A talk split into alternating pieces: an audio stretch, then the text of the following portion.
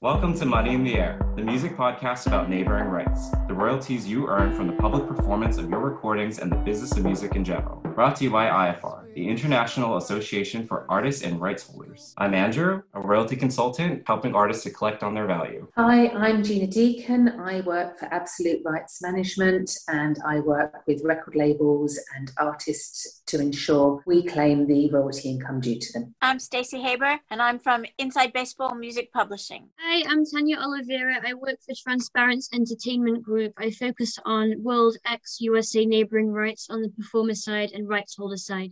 Hi, everybody. Welcome back to Money in the Air. Today, we have myself, Andrew, Gina, and Tanya to discuss the importance of responding to overlaps and disputes on behalf of the rights owners and what types of evidence is needed to confirm on the claims that you have at the various C M Os. So to kick us off, why don't we start with what happens, say, at P P L and go with Gina? Okay, so yeah, it's dispute time and the emails are coming in from P P L asking us to confirm that we own certain recordings, and you usually get about three or four weeks to respond. My suggestion, first of all, is don't ignore these emails. If you've got one in your inbox, you need to look at it and you need to work it. It's really not as scary as it seems. Just means that somebody else believes they own a recording that you also believe you own as well. The easiest option is, if you don't own the track anymore, is to maintain the claim, but put the date on which that you withdraw your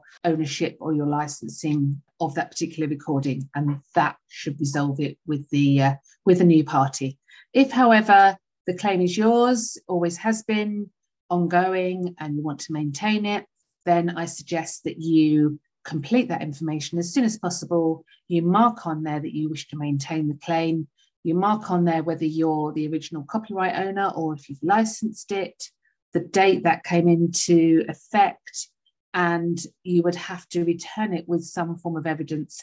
If you're a representative, you're looking for a contractual agreement to say that you're authorised to collect on behalf of the label, or if you're an independent owner, you're the label and you own it yourself, you should have a contract or agreement that confirms the ownership that you can then send that, send that back to P P L, and they will review that and offset it against the other party that also believes they have a claim on your recording as well. So can I back up? Um, well, first of all, to reiterate that claims at societies, at C M Os, mean your money. So the claims that you're submitting um, for your recordings equates to them being able to pay your individual accounts. But I just kind of want to ask you, Gina, why would somebody claim a recording that is not theirs and try to get that money, or where does this all really come from? Can be some confusion. So quite often the cases where a label have registered the recording with P P L, and whilst that you can put on a start date, people don't end date these claims. You know, why would you? You don't necessarily know when the agreement is going to end, but also that claim will go on indefinitely until you've end dated it, and they will continue to collect that money.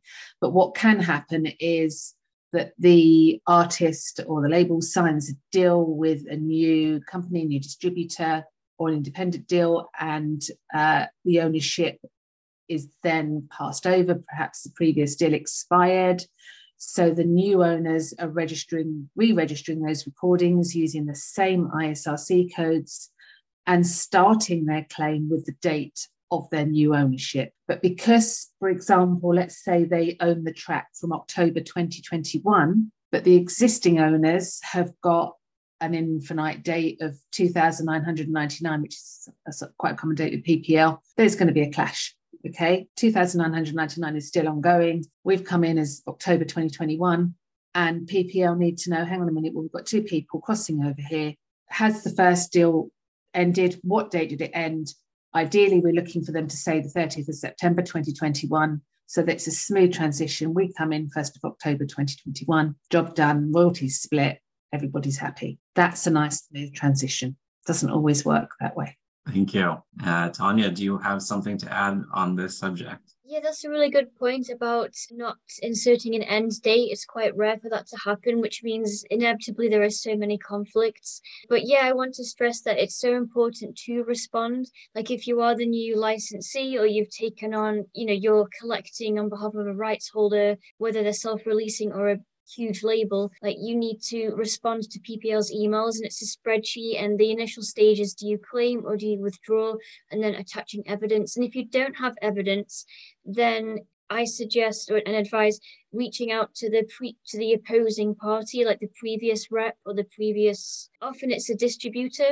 A lot of my conflicts are with distributors because a lot of self-releasing artists tick the box where it's like, oh, we can collect your neighboring rights as well. And and so I'm I'm in many, many disputes with distributors.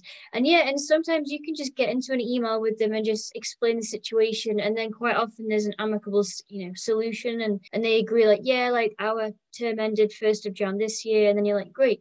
And then that serves as evidence in P P L's eyes. They just need some kind of written communication and paper trail. SoundExchange is actually kind of the reverse problem. So if a new party is coming in and they're claiming your recordings, the existing party has like ninety days to respond. So it is more important for the existing party to really make sure that their claims are not going to be relinquished because of a non-response action. I've claimed stuff that is not supposed to be claimed just to make sure that the existing distributor is doing what they should be doing and claiming these recordings, because unfortunately at SoundExchange, there's no visibility as to whether or not your distributor has claimed a specific recording. But in these instances, it's really important that you respond to these messages to make sure that the income is supposed to be going where it's supposed to, by providing evidence such as the governing agreement. That's really, it's good to know. Like, yeah, it, it feels like in the U S, it's a kind of different situation to the rest of the world with the onus falling on which party. And in G V L in Germany, it's quite similar to P P L, although they don't send you a spreadsheet. You just get like an email notification of, you've got some disputes, please deal with them. And they kind of crop up multiple times throughout the year rather than just like twice a year.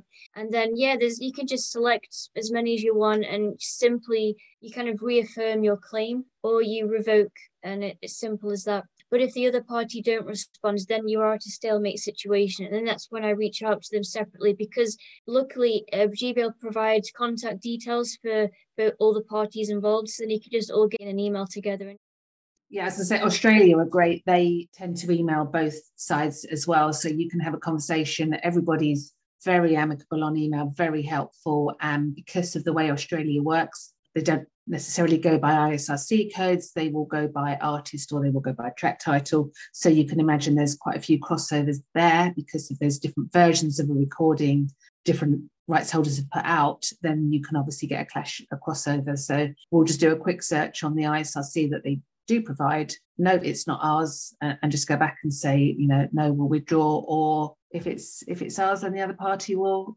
likewise do the same as well. So they're usually easily resolved.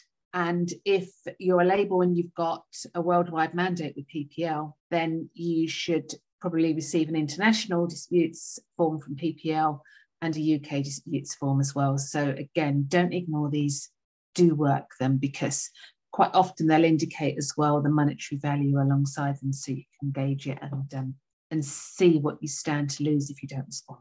What happens in those situations where it's like there's no portals involved with disputes? Are you saying, so for example, if you're just sending a whole repertoire sheet over to the C M O? Yes. Yeah, okay. So I'm, I'll use the example of Brazil, Abramas, mm-hmm. where we send them on a monthly basis repertoire for each label, because that's how they want the information from us. And in order to process it, they have to have sight of an agreement to confirm that we can work with that label. And if there's already an existing agreement in place, then we have to get confirmation from P P L that the agreement has been ceased before they will then agree to work with us. So it's quite a lengthy process. That's cool. So they make sure that the information is correct before it even enters the systems. That's it. They won't accept repertoire from us if we don't have an agreement from the label and, and in fairness, we shouldn't be working it if we don't have an agreement from the label. So you've got to make sure everything is, is signed and sealed before you, you supply. But yeah, they won't accept repertoire unless you've got that agreement to back it up. Thank you for coming back. Thank you for listening. Hit that join now button on I F R dot co dot U K.